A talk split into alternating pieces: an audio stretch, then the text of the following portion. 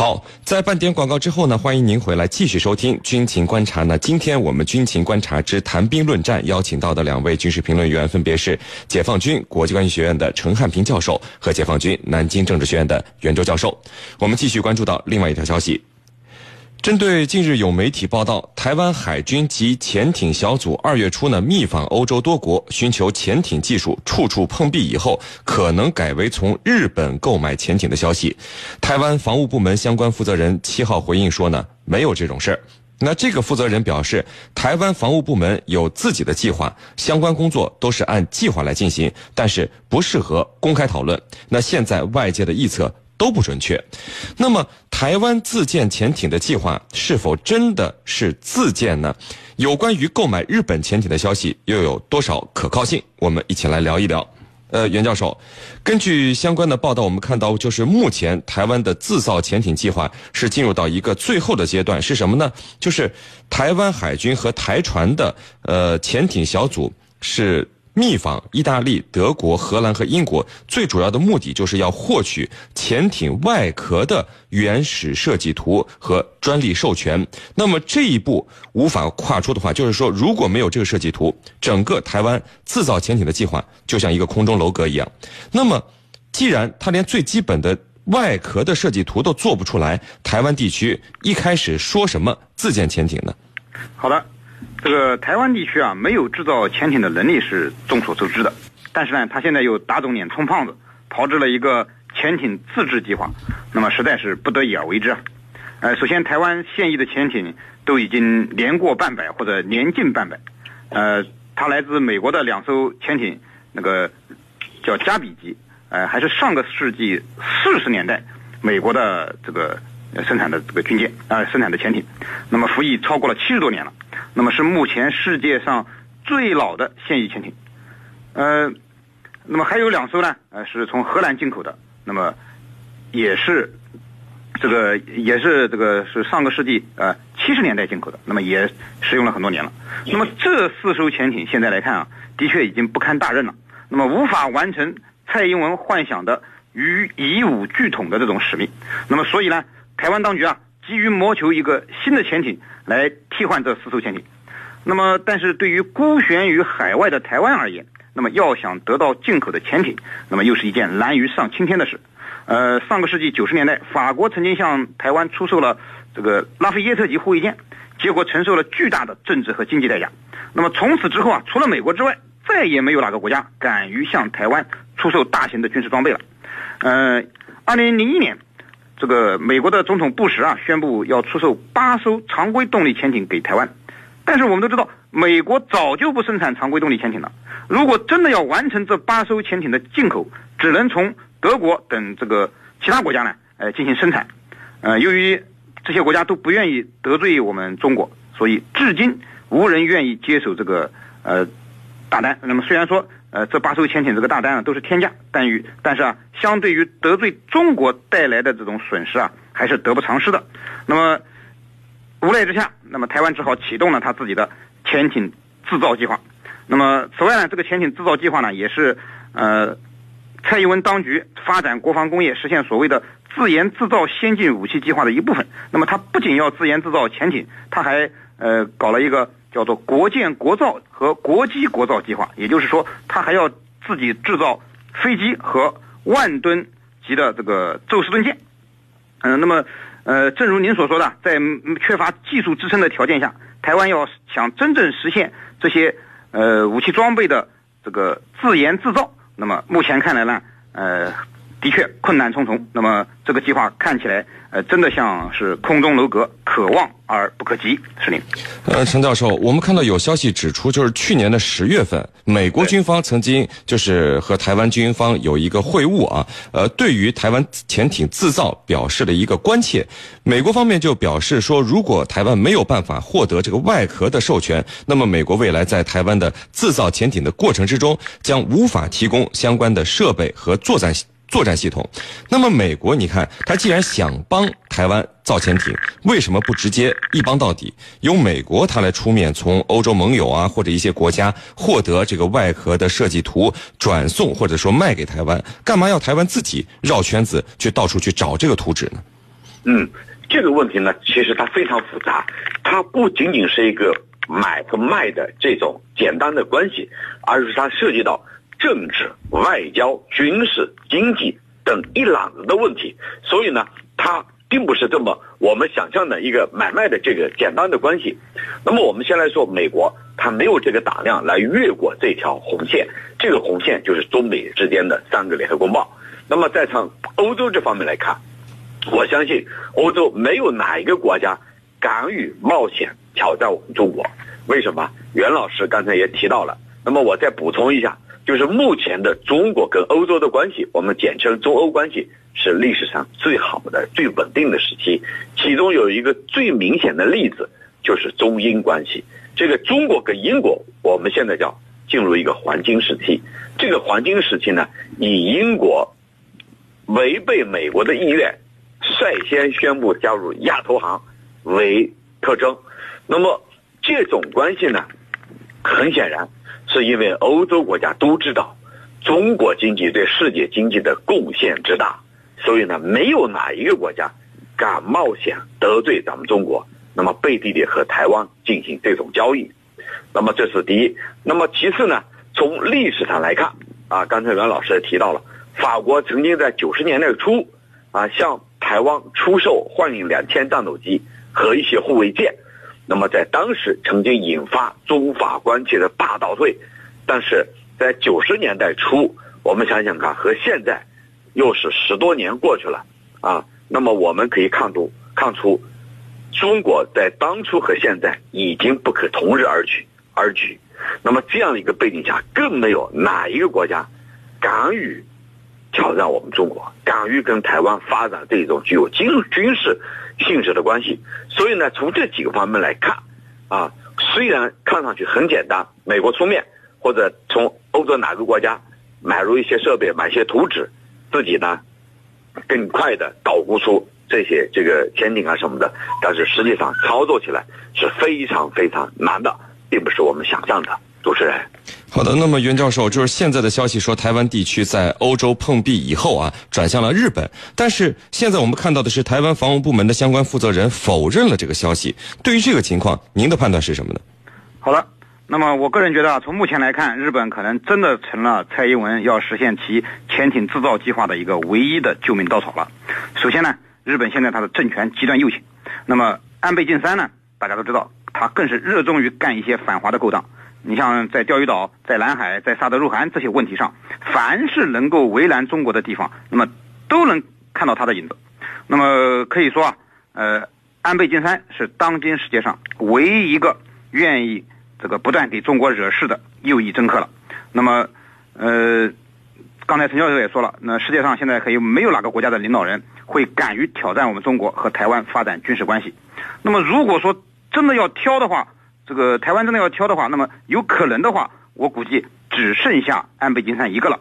而且啊，这个日本一直以来也十分想介入到台海事务中中去。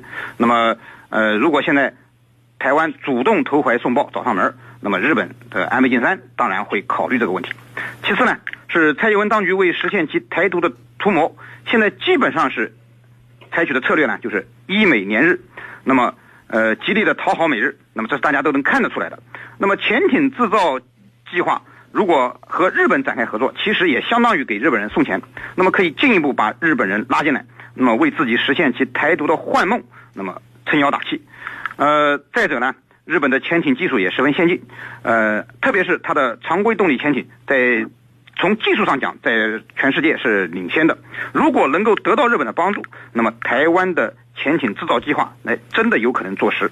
当然，如果日本介入到台湾的潜艇制造计划当中呢，那么实际上就是对我们中国内政的一个粗暴的干涉，那么必将导致中日关系的严重倒退，给这个现在已经不怎么好的中日关系雪上加霜。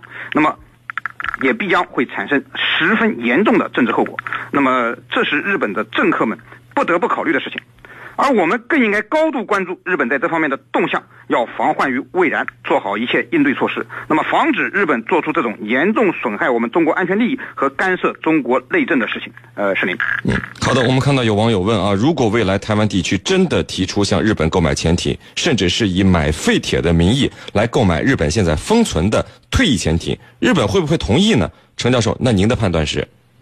我觉得目前我们要下达这个结论呢，啊，可能还为时尚早。我觉得未来要看中日关系的走向。如果说中中日关系依旧是这样，在这个低层次的徘徊，那么也就是说中日关系呃始终处于这种不温不火、不冷不热，甚至有点紧张的这个状态下的话，我觉得不排除这个日本政府迈出这一步。那为什么呢？因为刚才袁老师也提到了。安倍晋三这个人，他的骨子里都充满着反华、复苏日本军国主义的思想。那么最近他又延长了他的首相任期，变成了连续任三个任期。那么他可以干到二零二一年。这样的话，如果他想实现他的目的，什么目的呢？就是把日本进一步这个走向军国主义，同时呢，在中日之间呢。不断的恶化这个关系，那么我觉得他可能会迈出这一步。那么另外一个方面，我们要看出来，这个举动就是他向台湾出手这种封存的二手的这种海上设备，像潜艇啊这样的，和日本向菲律宾、越南提供二手设备，它的性质是完全不同的。不同在哪儿？刚才袁老师也提到了。台湾是咱们中国的一个组成部分，它是中国的一个省，它不是一个国家。那么菲律宾它是一个国家，你日本向它赠送，你情我愿是可以的，但是日本跟台湾是绝对不可以的。一旦你这样做，就粗暴的干涉了我们的内政，那么必然会带来非常严重的后果。那这些东西是日本政府所要掂量考虑的。那么一旦你真的要采取这一个步骤，你日本是要承受所有的政治、经济、军事、地缘等等复杂因素的这种代价。那么，所以呢，日本政府他会不会这么做？啊，我觉得目前还难以做出一个准确的判断。主持人，好的，非常感谢我们的两位军事评论员，解放军国际关系学院的陈汉平教授和解放军南京政治学院的袁周教授，谢谢两位。不客气，主持人，大家再见。谢谢大家，再见。穿越历史风云，挖掘战争背后的故事。军情观察之孙主编说军事。大家好，我是孙小伟，今天我给大家继续讲述巾帼将星闪烁，美国五位女性四星上将的故事。然而。邓武迪的家族并不是显赫望族，在他之前，他的家族出过的最高长官不过是个准将，他的成长可谓是一步一个脚印。一九七五年。邓武迪大学毕业以后，就加入了美国陆军，主要在军中负责物流和后勤保障方面的事务，并不断获得晋升，先后参加过海湾战争和伊拉克战争，获得过橡树叶杰出贡献奖章、国防优质服务奖章、杰出服务奖章、双橡树叶军团勋章等众多的荣誉奖章。此外，他还有后勤学、国家资源战略双硕士的头衔。在三十三年的军旅生涯中，他创造了美军历史上的多项第一。一九九二年，成为八十二空降师第一个女性营级的指挥官；二零零四年，成为装备支援联合司令部的首位女指挥官；二零零五年，邓武迪被提拔至三星上将军衔。这使她成为了当时美国陆军中军衔最高的女性。二零零八年，成为了美国历史上首位女性四星上将，并成为现役美国陆军中的十一名上将中的一员。陆军参谋长乔治·凯西说：“邓武迪做任何事情都出类拔萃，每一位陆军将领都认为邓武迪是一位杰出的战士。美军对任职期限和服役的年限都有着严格的限制，即使是官至四星上将，任期也不得超过五年，而且在服役满三十五年时必须退休。二零一二年八月十五日，美军为邓武迪这位陆军的女管家举行了退役仪式。邓武迪正式结束了他的军旅生涯。这第二位要介绍的是伍尔芬伯格，美国空军首位女四星上将。二零一二年二月六日，美国总统奥巴马提名珍妮特·伍尔芬伯格出任空军装备司令部司令，并晋升为空军上将。五角大楼的新闻秘书乔治·利特尔说：“国防部长帕内塔强烈支持总统的提名。他认为沃尔芬伯格将军是一位优秀的空军军官。一旦得到参议院的确认，他将成为美国空军历史上的首位肩头最有四颗将星的女性。这证明了她的技能、经验和奉献精神。”经参议院的批准，六月五日，沃尔芬伯格正式升任了美国空军历史上的首位女性上将，也是美军历史上继安·邓伍迪之后第二名女性四星上将。沃尔芬伯格的父亲是一位飞行员。一九七六年，她成为美国空军军官学校招收的第一批一百五十七名的女学员之一。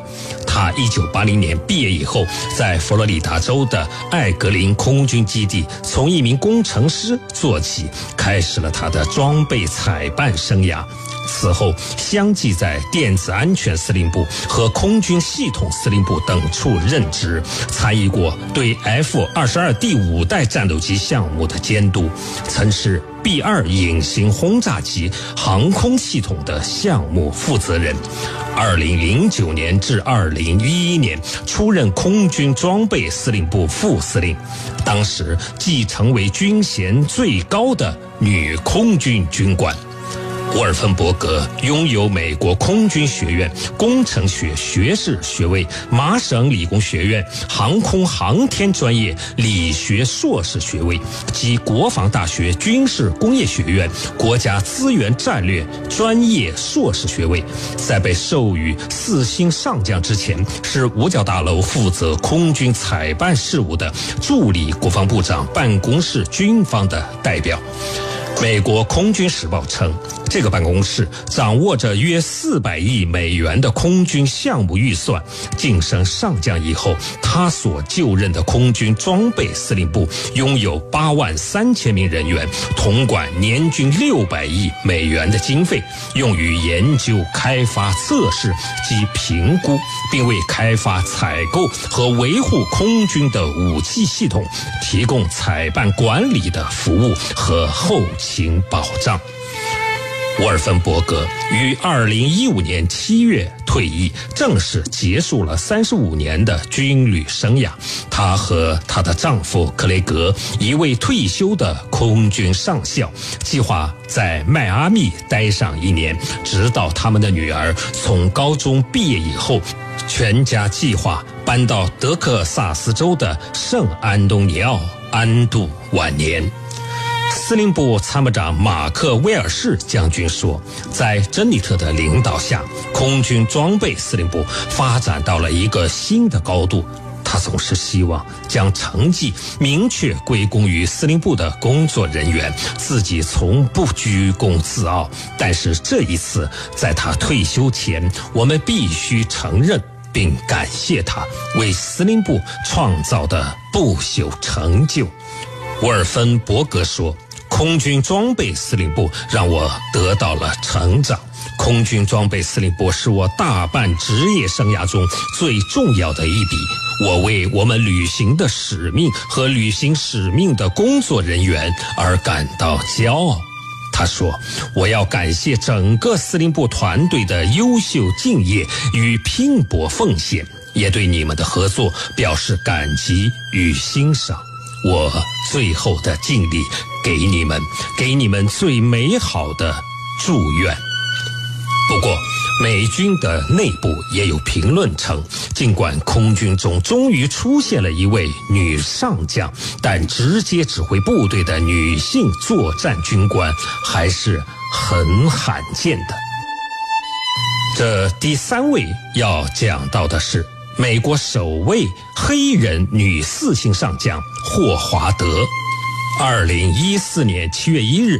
黑人女性米歇尔·霍华德成为了美国海军二百三十八年历史中的首位女性四星上将，也是美国历史上的第一位成为四星上将的黑人女性。晋升后就任美国海军作战部副部长，这是美国海军的第二高官。好，今天的孙主编说军事就说到这儿，在明天的同一时间我们再见。好的，今天的军情观察到这里就结束了。是您代表编辑赵晨，感谢您的收听。如果您需要和我们交流，可以通过九三七军情观察的微信公众号和我们联系讨论。想要了解江苏广播更多精彩节目和互动内容，欢迎在各大手机应用市场下载荔枝新闻客户端和大蓝鲸客户端。我们明天见。我们迈出的每一步，也许并不远。一步步前行，永不停歇，总能最快到达现场。我就在现场为你。那根据当时的目击者说的，我们发出的每一点光，也许并不耀眼，但一点点凝聚永不熄灭，直到彻底照亮真相。我们做出的每一次努力，也许并不容易察觉，但一次次坚持，永不放弃，终究会成为改变的力量。速度。激情与热血，是我们为你所能付出的一切；信任、支持与陪伴，是你为我们所能做出的选择。江苏新闻广播，全速奔跑，为你出发。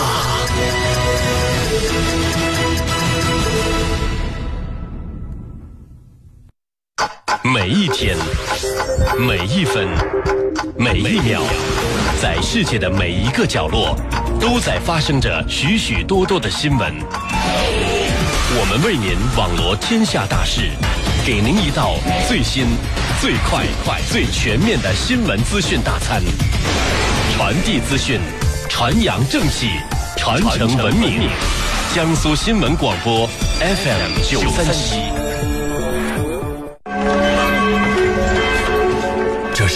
焦躁的年代，每天城市里都上演各种结束与开始。我们仓促告别，又匆匆启程。这个世界实在嘈杂，转瞬就有变数。可是有些东西，它不会因为时光而变化，转角就能遇见。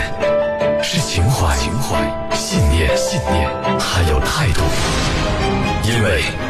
最初的梦想，我们一直紧握在手上，不忘初心，与你同行。江苏新闻广播，南京地区 FM 九三点七，苏南地区 FM 九五点三。